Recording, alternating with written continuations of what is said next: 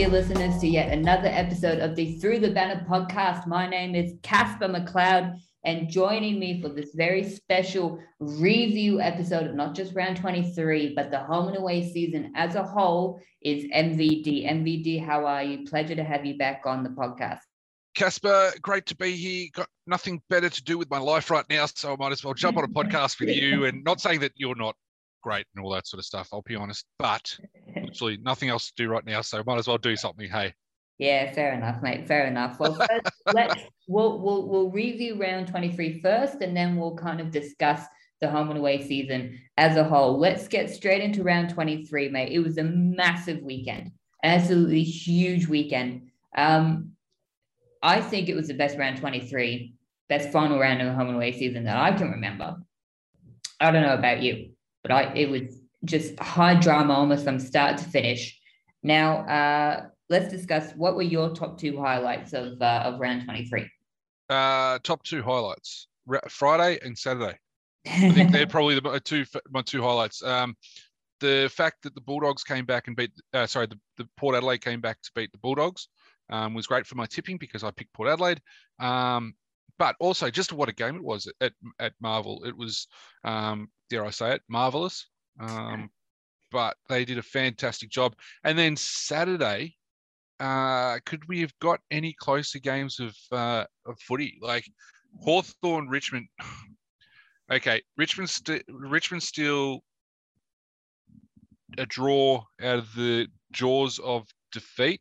I think yeah. is probably the is probably the highlight out of that. Um, Shaun Burgoyne's final act is him sprawled all over the MCG, um, trying to trying to stop a Jack Riewoldt uh, dribble kick for uh, yeah to try and get Hawthorn to win. Disappointing as a Hawthorn supporter that we didn't win that and we let that five goals slide. But what a game! Then Brisbane beating the Eagles by 38 points. Who thought a 38 point win would be so tense and so tight? And then to finish it off, what a game down at the down the highway. Mm. Did Geelong put the cue in the rack though? Yeah, I reckon. Forty-four points up, and then they just thought, "Nah, you know what, Melbourne, go your hardest."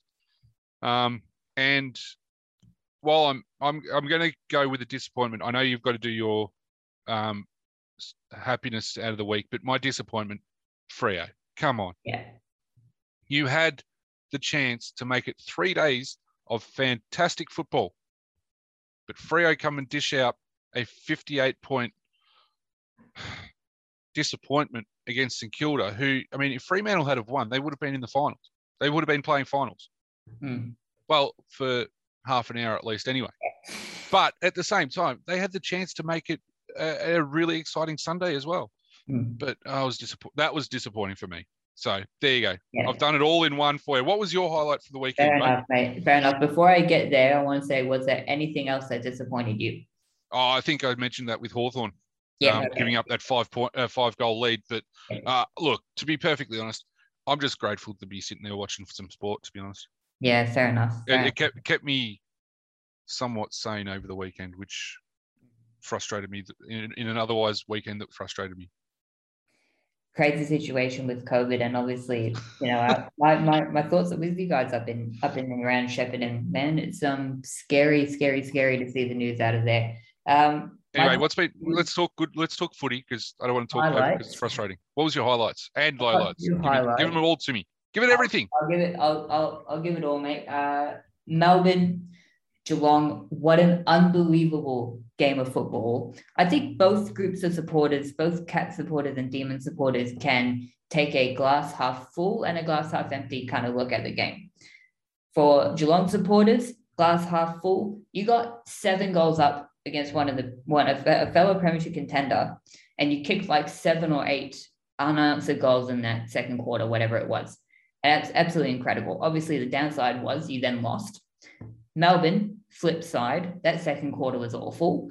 But what a great last quarter to come back and win that. It reminded me a bit of the reverse in 2018, also down in Geelong, where Melbourne led by like five or six goals in the third quarter and completely stopped in the last quarter. And, and Zach Tuohy kicked that goal um, after the siren. But I think the biggest highlight out of that game was Max Gawn.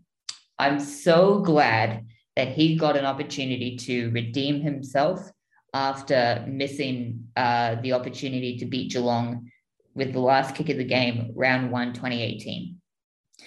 And what a moment. What an absolute moment. Melbourne's first minor premiership in 57 years comes down to their captain having a the last shot on goal after the talk about, talk about captain's goals. Like seriously. Like seriously, just absolutely incredible. Also, before I go into the second highlight, just a little little interesting uh, trivia for you. 1964 was the last time that Melbourne finished on top. Not only did they win the premiership that year, guess which global city hosted the Summer Olympics that year? Hmm. It wouldn't be Tokyo, would it? It would be Tokyo. Isn't that isn't that freaky? It's just a little bit freaky. Well, also, let's just yeah. let's just wait and see until the end of September. This yeah, time next month, we'll see how it goes. But I like your symmetry and your numerology, for whatever better term. How about this for symmetry as well? The last time that the minor premiership came down to round the final round, a kick after the siren to decide it, Stephen Kernahan, 1987, handed Carlton the minor premiership and about a month later, they were premiers. So I'm just saying, Melbourne supporters, don't count your chooks before the eggs are laid. But I'm just saying, it's looking it's looking good for you guys so far. Um, promising, yeah.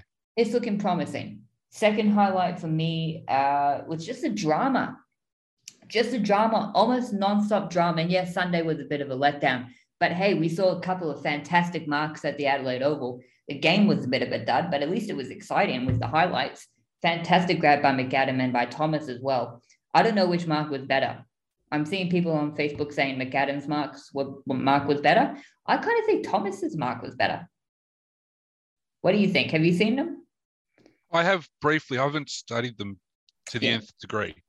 Yeah. Um, I think I think McAdams probably had a bit more difficulty though because he had to contend with the goalpost. Yeah, that's true. So from that point of view, maybe I don't know. Mm. But to be perfectly honest, I wasn't too concerned about the game. Yeah, fair enough. Um, Sorry to all the Adelaide and Melbourne, North Melbourne supporters out there.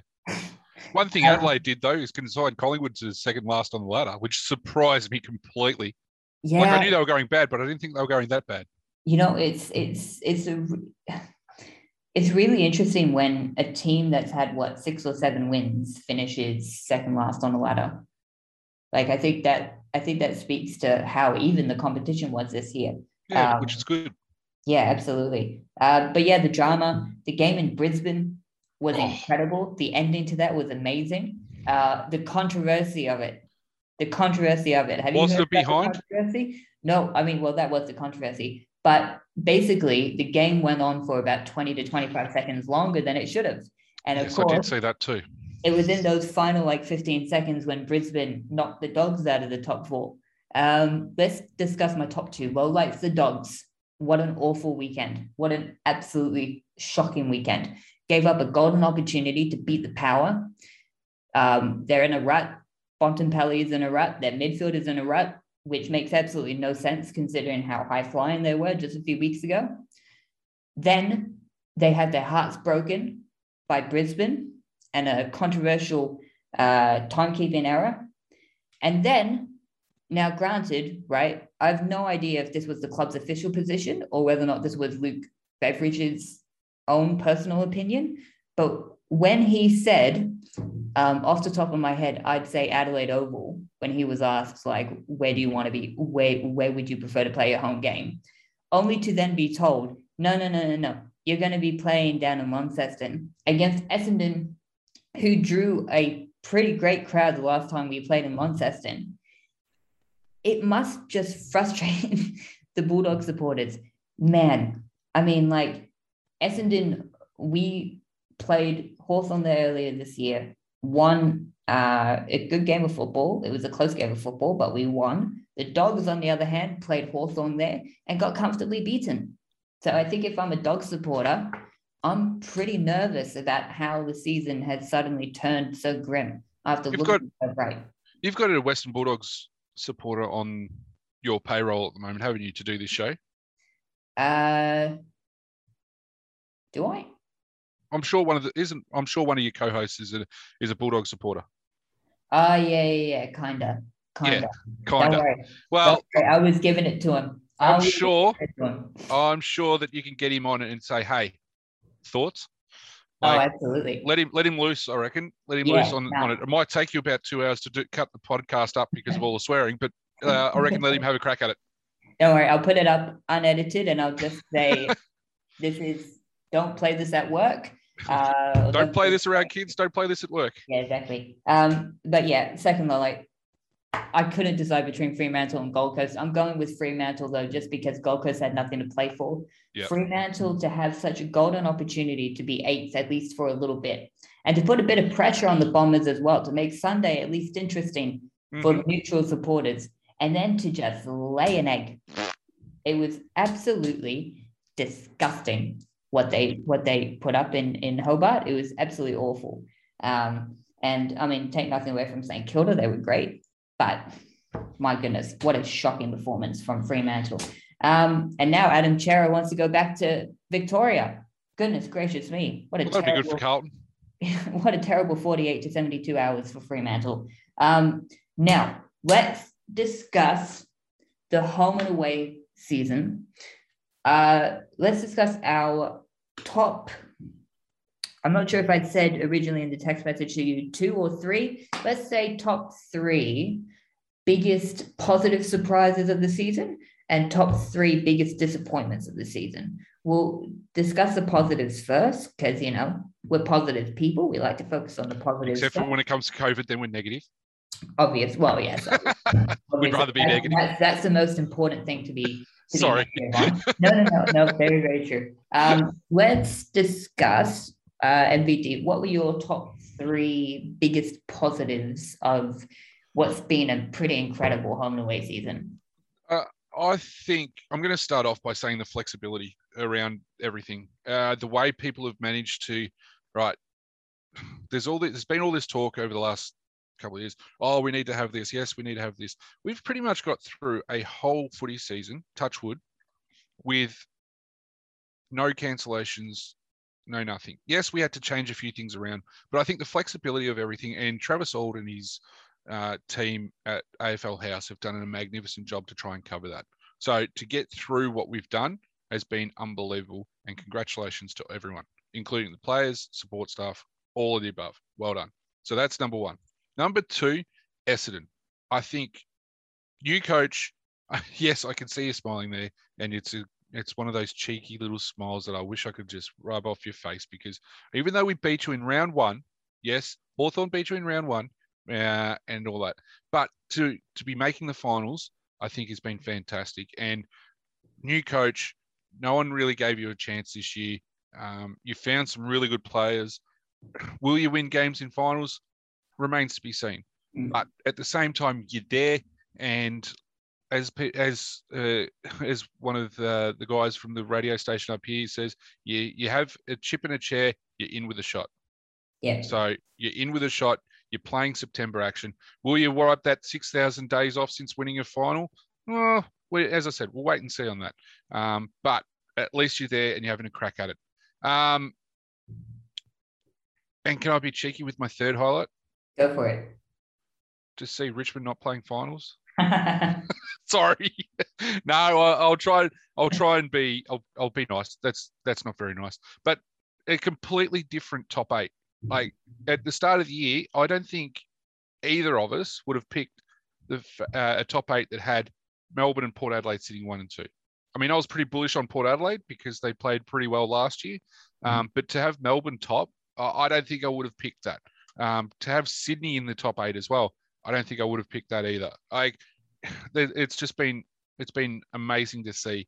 Um, and like you said, the evenness evenness of the competition has been amazing. So four and a half wins, last place North Melbourne with four and a half wins, I think is fantastic. Um, even like they they got better towards the back end of the year, and we'll get and you got to give them that they're getting better. I, don't think they're going to be the worst team in the comp next year. no. Um, so I, I hopefully um, I, I think yeah I'll probably give you a four there actually. Um, but at the Difficult same to choose. It's tricky. Sorry? To choose. sorry It's tricky to choose. yeah it is but I, I think that's probably without drilling down a specific game or something like that. I think um, they're my top three, four for you. Yeah. What about you? What what have been the positives coming out of 2021 for you? Uh, I'll try to not be biased. Um, let's start. Essendon, with... Sydney. Yeah, right. number one, number two. No, um, let's start with the fact that normally in an AFL season, the upsets are kind of um, consigned to the first half of the year. And maybe you'll get like a couple of upsets in the second half of the year, but normally by the the, the latter rounds, kind of, you know, things have kind of fallen into place. And when you have a really uh, a team that's doing pretty well, or team inside the eight playing against a team that's in the bottom four, normally you know what happens. Um, but pretty much up until uh, round 23, there were multiple upsets every single weekend. You know, it was a nightmare for tipsters, but my goodness, it made for an exciting season. Like, who would have thought before that game was played that West Coast would get hammered by Collingwood in round 19 or whatever it was? Who would have thought two weeks later that the Bombers would have beaten the Bulldogs for the first time in six or seven years?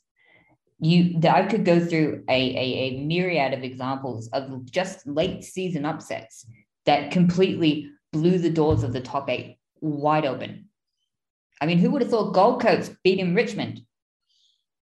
I mean, that to me is still astounding, you know, considering that the uh, the importance of that game for Richmond. But just an, an incredible season, an exciting season, and a season where you looked at almost every single game, every single weekend, and you thought, yeah, every team is in with a chance here. Every team is in with a chance. Um, second, I agree. The top eight is exciting. Four teams that weren't there last year are there this year. And that speaks to the equity of the competition, where you can have such a, a, volatile top eight from year to year. It's super exciting to see. Um, and man, leading on to that, number three, kind of talking about finals a little bit, but this top eight, the storylines coming out of it for each team is it's just so exciting. It's just so exciting to look at this top eight and to look at the potential storylines, not just for this first weekend, but the second weekend, third weekend, fourth weekend. And you look at the top four and you think anyone who wins the premiership out of those top four teams, if it is going to be one of them, the storylines are going to be great because if it's Geelong, then you've got Patrick Dangerfield, arguably the best player in the competition, winning a flag again. Uh, sorry, winning his first flag. Let's say again, when did he win Correct. one before? Melbourne breaking their 57 year premiership drought. Port Adelaide redeeming themselves in the grand final after that debacle in 2007. And Brisbane returning the Premiership Cup to Rugby League Heartlands. I am so excited for the finals. What a home and away season. What a top eight we have. But later later this week there will be a finals preview episode out, hopefully, if I can get my act together. Now, unfortunately, with every positive, there's a negative. And if it's okay, MVD, I'll start off with the negatives. Uh, sure, Carlton, go ahead. Carlton. Wow. What a shocking season. Um, and you can't were they the most disappointing team, Carlton, on the field? Probably not, because I think that the teams that played finals football uh, last year that were nowhere near it this year probably were more disappointing. So you're looking at Collingwood and St Kilda and West Coast and Richmond. But at least those teams have had final success recently. At least, you know, the Saints played a final last year and won. Richmond's got all those premierships. West Coast has 2018 you know, Collingwood had a couple really good years, 2018, 2019. What does Carlton have recently to, to, to, to hold on to? What do their supporters have that they can that they can hang their hats on? Absolutely nothing. They finished top nine in 2013. Right? Let's be honest with you. Great win against Richmond in the elimination final that year, but that was the last time they did anything meaningful or significant in terms of the finals, Carlton just an absolute shocking situation on field and then off field. The whole situation with David Teague, the club embarrassing itself with the will he coach, will he not coach, the whole instability. David Teague, he sounds really disappointed by the lack of support from the board. And I would 100% agree with that because why would you want to work for someone who is constantly leaving you out to dry, constantly putting you up as the face of the problems at that club because it's not David Teague. The problems at that club have been have been there for 15 to 20 years. David Teague is not the problem for that club, but he will undoubtedly be the, the scapegoat. And if they don't change the culture of the club, that's going to happen with the next coach and the next coach after that, no matter who it is. So, shocking season from Carlton, both on field and off field. Number two, St. Kilda. Man, I can't remember who it was, but I was listening to the coverage of the Essendon Collingwood game on Sunday and as soon as the final siren sounded and the players were watching were, were walking off the field, someone said that if you're a Saint if you're Saint Kilda, you shouldn't be saying, "Oh well, we just missed out on final football. You know, we're unlucky not to make it." You should be looking at the Giants and the Bombers and their spot inside the top eight, and you should be thinking that was ours. Every single way that the Saints could have lost this year, they did gave up a five goal lead and a six goal head start against Geelong and Adelaide, respectively. Check. Had the game at the SCG against the Swans and a few weeks earlier against Geelong at Marvel Stadium in the palm of their hands and yet threw it away due to inaccurate kicking. And then they got hammered 75 points against Essendon, 54 points against Port Adelaide, 86 points against Richmond. 111 against the Dogs, six or seven goals against an under fire Carlton team. Like, think about that for a second. And no disrespect, Carlton fans. But Carlton were coming off a 40 point loss against North Melbourne, the team at the bottom of the ladder. The Saints were coming off a few good weeks, couldn't quite beat the Eagles in the power before that. Golden opportunity to stay in the race. And once again, when the pressure was on them, they folded like a house of cards. And yeah, I'd say, sure, at least they won a final last year. But now the pressure is on 2022 to prove that 2021 was the uh, was the um, the anom- anomaly, excuse me, not 2020. If they can do what Melbourne has done this year and kind of prove that 2019 was the weird out of place season, then all will be forgiven. But if they miss finals again, man, I reckon all hell is going to break loose at the Saints, if you pardon the pun. Um, and the third low light, which I'm thinking probably should be in the number one low light, has got to be the disgusting examples of racism this year. There's just been so many. Um, just so so so so many, and I don't know whether or not the the increase has been because more people are reporting it, more journalists are reporting on it, more you know, clubs are speaking out about it more now than they used to, or whether or not there's just been gen- genuinely more people this year on social media saying disgusting racist things um, directed towards players. Um, and then to, to, to cap it off, you have the former captain of a team and arguably the biggest, maybe except for Eddie Betts, the biggest football figure in Adelaide, currently still playing at the time, saying a racist, saying a racist comment directed towards another player in a SANFL game. And it's just, it's so disappointing. Every single time that the AFL as a community seems to make a step forwards in terms of unity, in terms of being open, in terms of, you know, stamping out bigotry. It's like we take two steps back. And so for me, those were the top three lowlights of the season. How about you, MVD? Fair call um, and well said. I think you're right. Excuse me. I think you're 100% right in regards to that last one. I, I can't believe some of the crap that's been going on about it. Um, it's just ludicrous and it needs to stop. So, uh, with you 110% on that, um, in regards to that, great work. Uh, I'm definitely putting that one in my low lights categories. I think the what's the word? Some people just need to learn just to sport is a game of ups and downs. You're going to have your ups, you're going to have your downs. There's no need to sook about it. I don't know about you, but there seems to be a heck of a lot of sooking going on this year from all areas, whether that be coaches, whether that be uh, players. I don't know. You've got to take, with all due respect, you've got to take things into consideration and where we're at at the moment. Where are we? We're in the middle of a pandemic still. Yes, we want to be on the other side of it, but we're not. All right. We just need to stop sooking and just look. Yes, people are wanting to know what's going on and how things are working out. But at the same time, I think there was a heck of a lot of sooking this year, and people just need to grin and bear things and just go, you know what? Let's just have a crack at things. Let's just have a crack and see how we go. Am I being too simple on that? I don't know. But at the same time, it's just one of those things where you just sit there and just, right, let's just be grateful that we've got football being played and that you can they can do their jobs. At least the at least AFL players can still do their jobs. There's people, plenty of people out there that aren't doing their jobs at the moment. So stop your sooking, be grateful for the opportunities you've been given, and move on. Um, well said. On a couple uh, on on field, look, where do I start? West Coast, St Kilda, Richmond.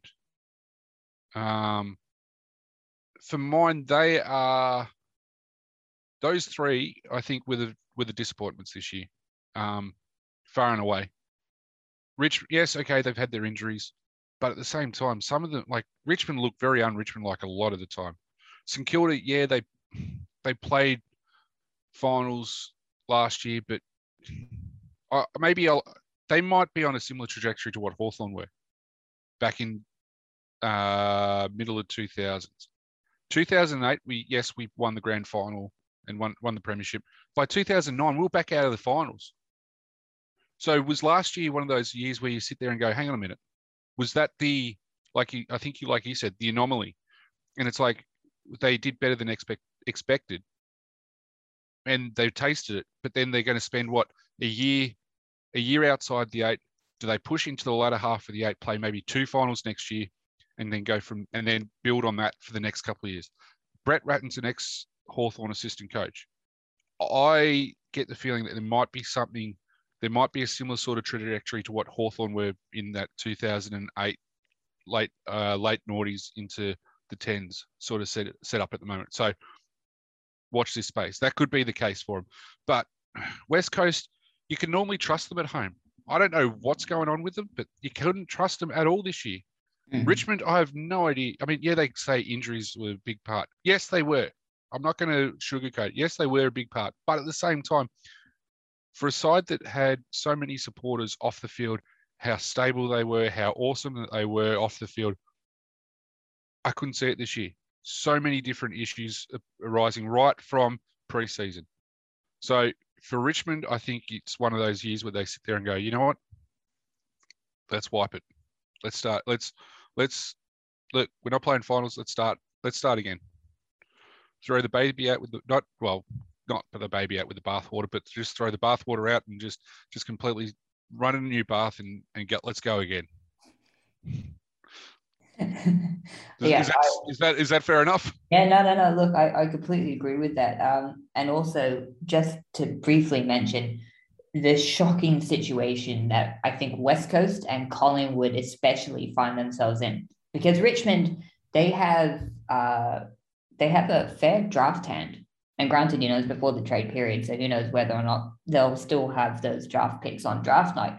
But heading into the trade period, they have a lot of draft capital, Richmond, and yet Collingwood, who has had the, a far worse season than Richmond, a far worse season with far more instability. Their number one draft pick this year, they traded out last year to the Giants. So all of a sudden, pick two doesn't belong to Collingwood anymore. It belongs mm-hmm. to GWS. And if I'm a Collingwood supporter, I would be tearing my hair out at that. I was going to bring that sort of stuff up later because I know you got down on the run sheet. that You want to talk about these clubs in, in particular. So I'm just going to hold on some of my other stuff.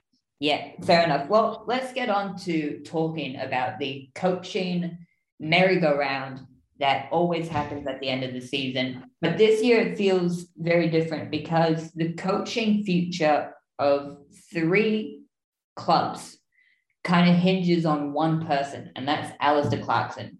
Would you agree? yes, but also no.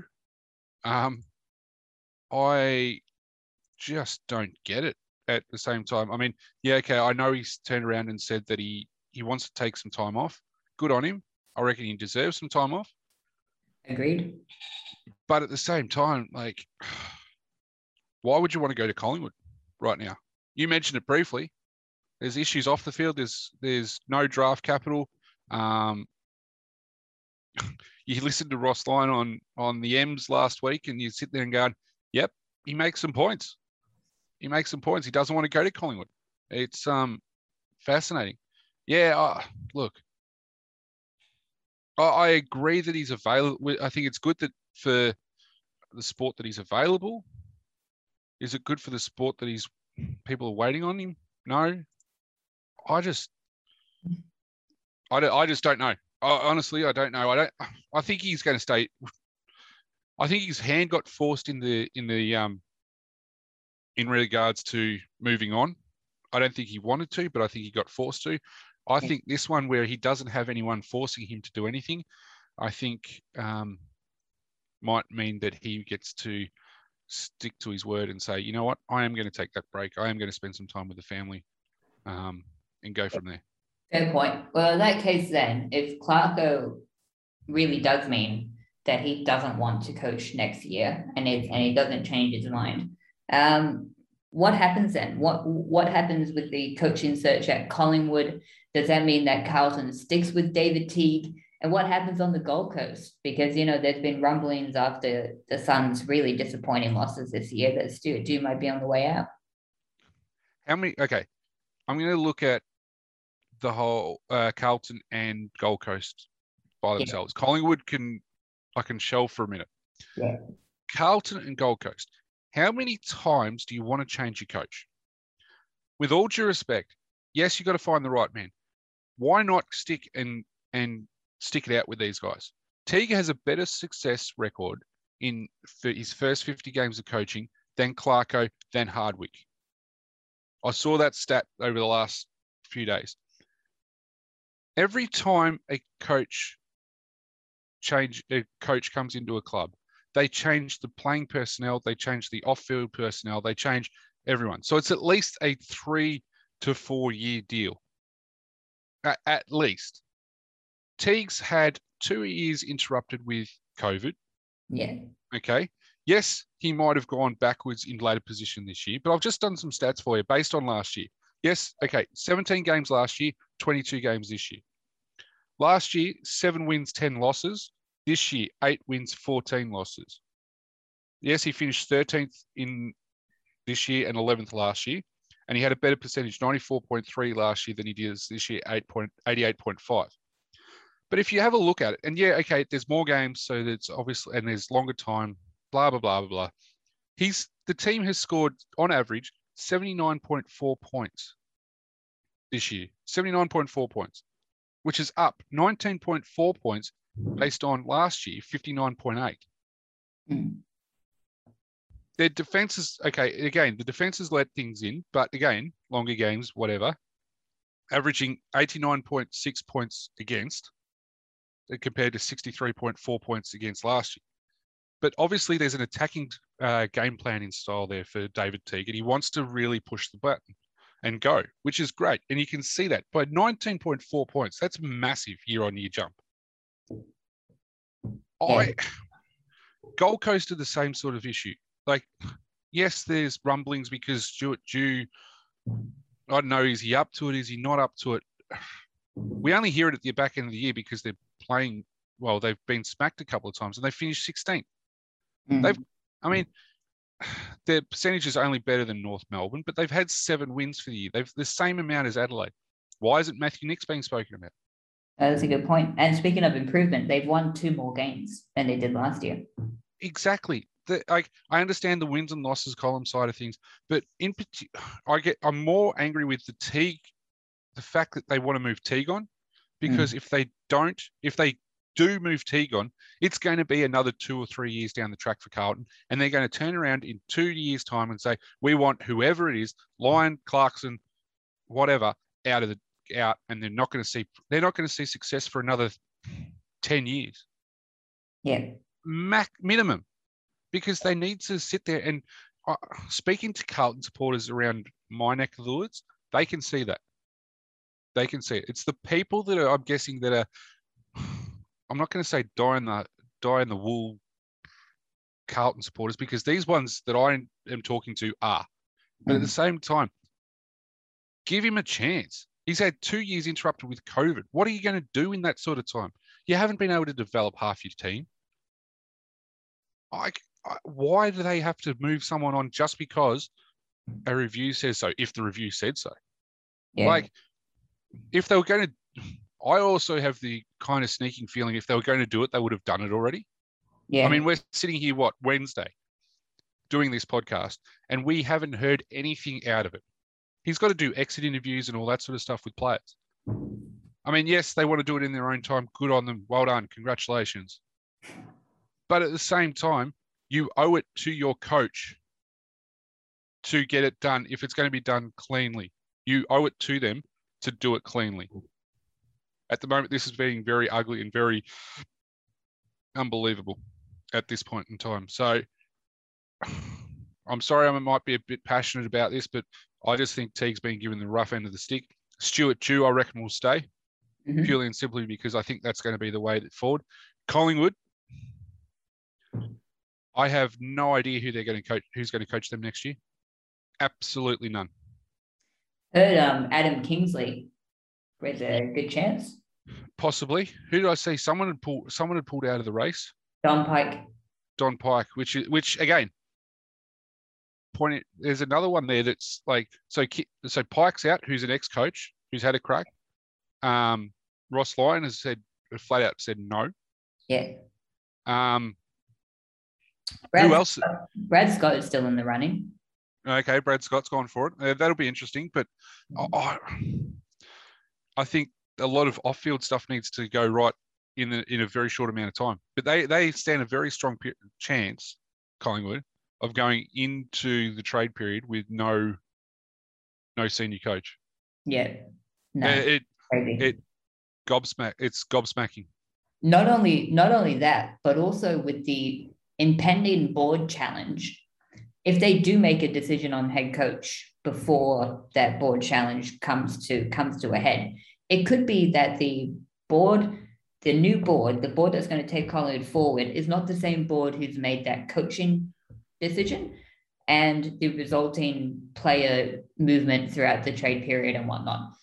That's just going to cause more instability. So if I was Collingwood, yes, it's going to be uncomfortable going through the trade period with potentially no head coach, because often players decide to go somewhere depending on the head coach, which speaking of will be fascinating to see at Hawthorn. All those players who came to Hawthorn to be coached under Alastair Clarkson, whether or not they want to stay um, and stay under Sam Mitchell or not. But just sort out the off-field instability first. If I was at Correct. Collingwood, decide who's going to be. Is it going to be Mark Korda? Is it going to be the other guy whose name I just completely forgot? Just someone. Is it going to be? Is it going to be person A, person B? Because if you can't figure that out, don't even think about steps two, three, and four.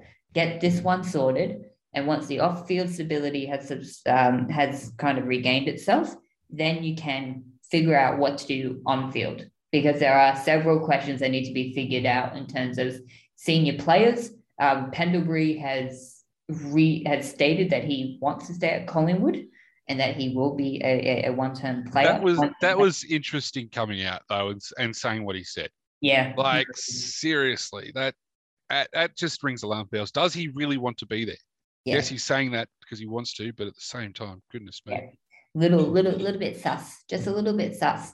But then I remember as an Essendon supporter, Orazio Fantasia saying, "Yeah, no, I'll definitely finish. I'll definitely see out my contract at, at the Bombers." Well, we all thought Sam Mitchell and, and Jordan Lewis were going to be one club players. Oh, that's very true. Imagine Luke Hodge. And Luke Hodge. Yeah, imagine saying Luke Hodge. Imagine saying at the end after the 2015 grand final that Luke Hodge would finish his career in Queensland. You you would have been called you would have been called crazy. Oh, Uh, for sure. And everything else under the sun. Yeah, that's true. In terms of Gold Coast, I say, look, I know improvement has been slow. I get it. And I get that the big losses have been uh, embarrassing, but you're still a really young team. You look at some of the best players on that list, and they're like under 22, 23. Give it another season or two, and the improvement will come. The blowout losses will stop, and blowout wins should come more frequently than they than they are. If they don't, come 2022, 2023, if you're still seeing the same performances for Gold Coast, then yeah, okay, sure, get rid of Stu because clearly then he, he, what he's doing isn't working. But give him an opportunity. He's improving almost year on year. 2018, you what you had four wins. 2019, you had three wins. 2020, interrupted COVID season, you had five wins. This year, you've had seven wins. So you for nine wins next year, Gold Coast. Look, Gold Coast. Everyone's comparing Gold Coast to GWS. GWS got the better end of that stick.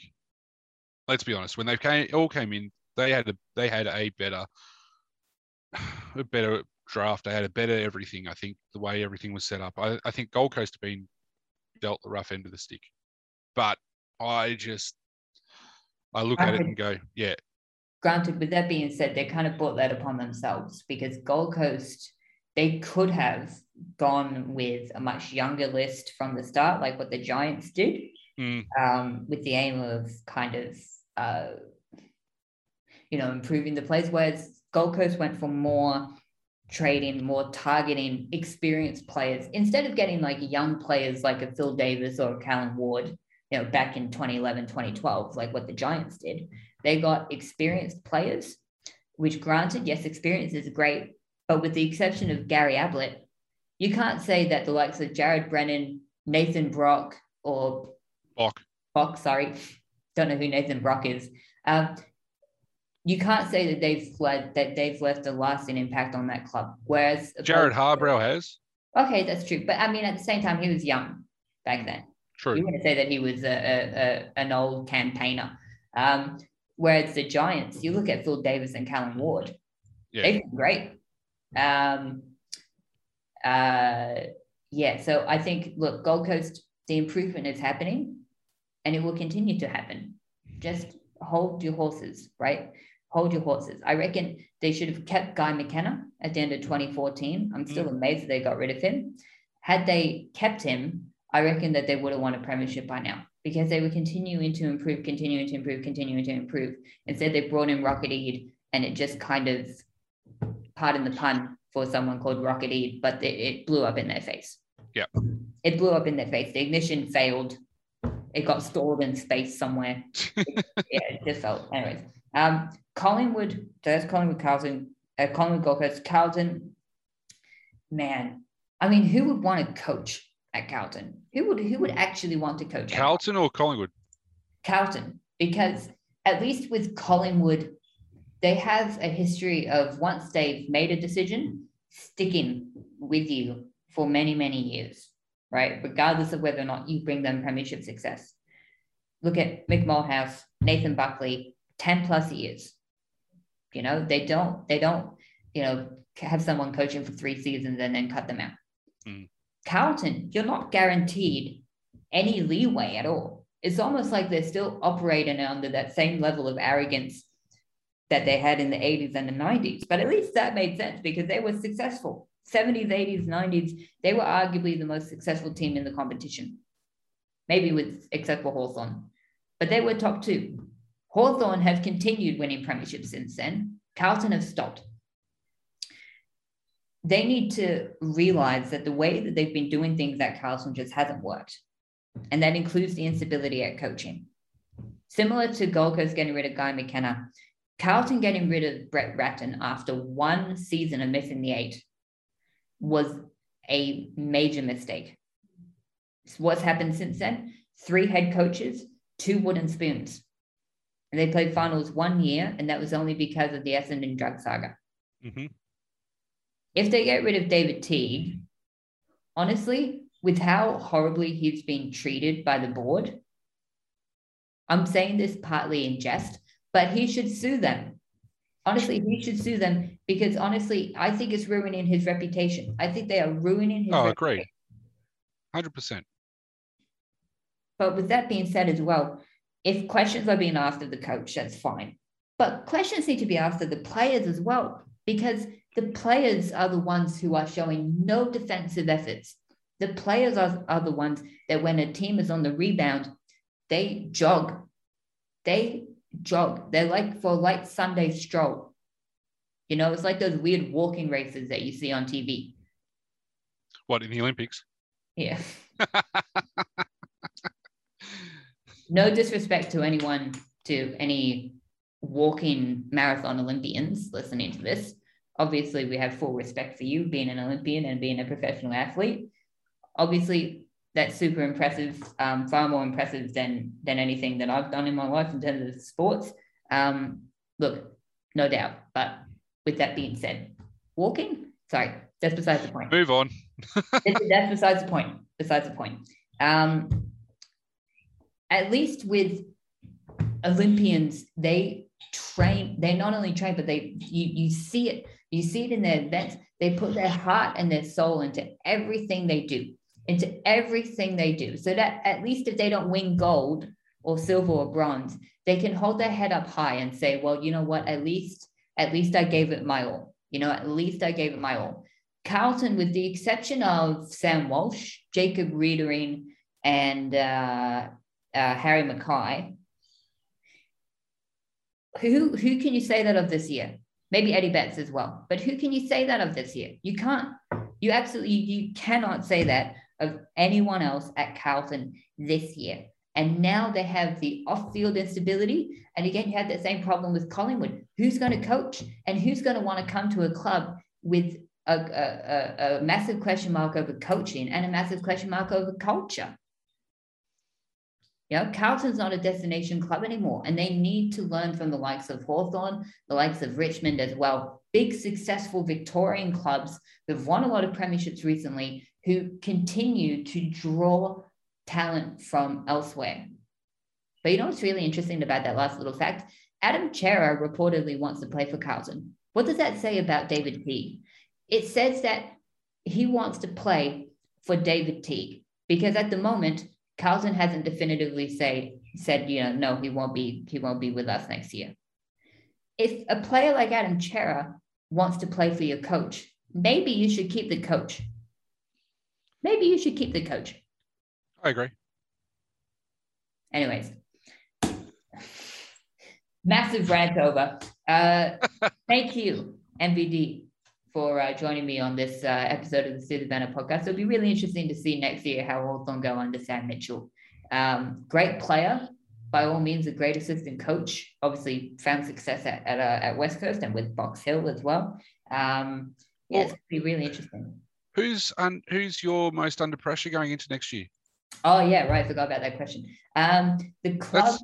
The oh, club, just quickly, I suppose. The club, I think, under the most amount of pressure next year is St Kilda because haven't won a flag since 1966 and with Melbourne a real chance of breaking their premiership drought.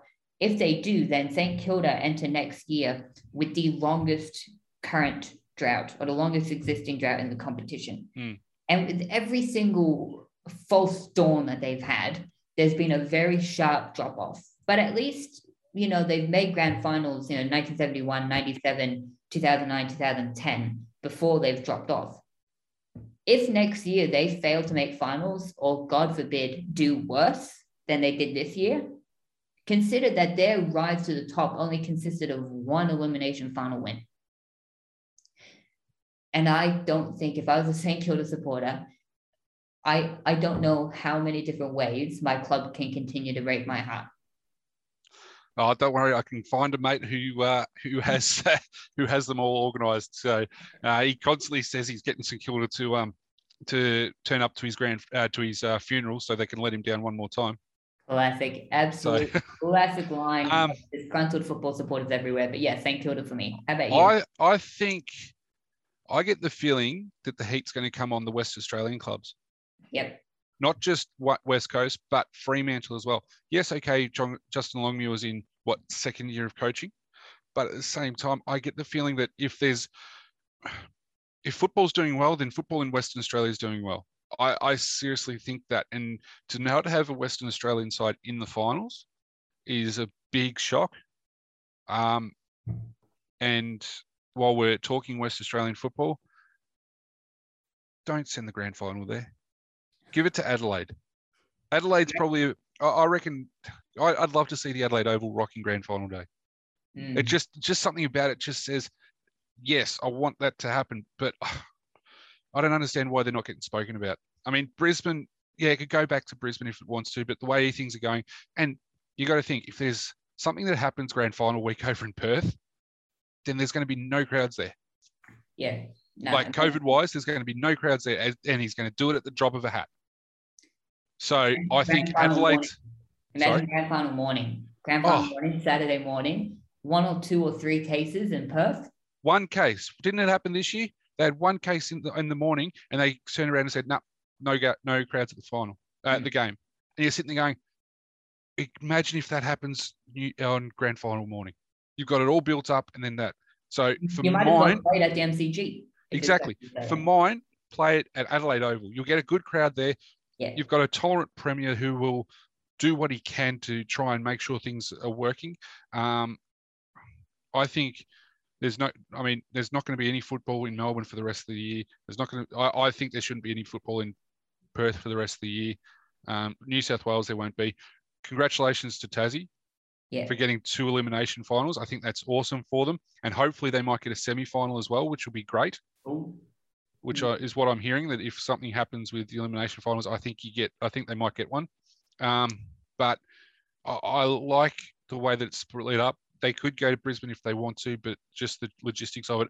I like it with two the qualifying finals in Adelaide, the elimination finals in Tassie. I think it'll be fantastic final series. But um, yeah, I think the heat will come on the West Australian sides next year.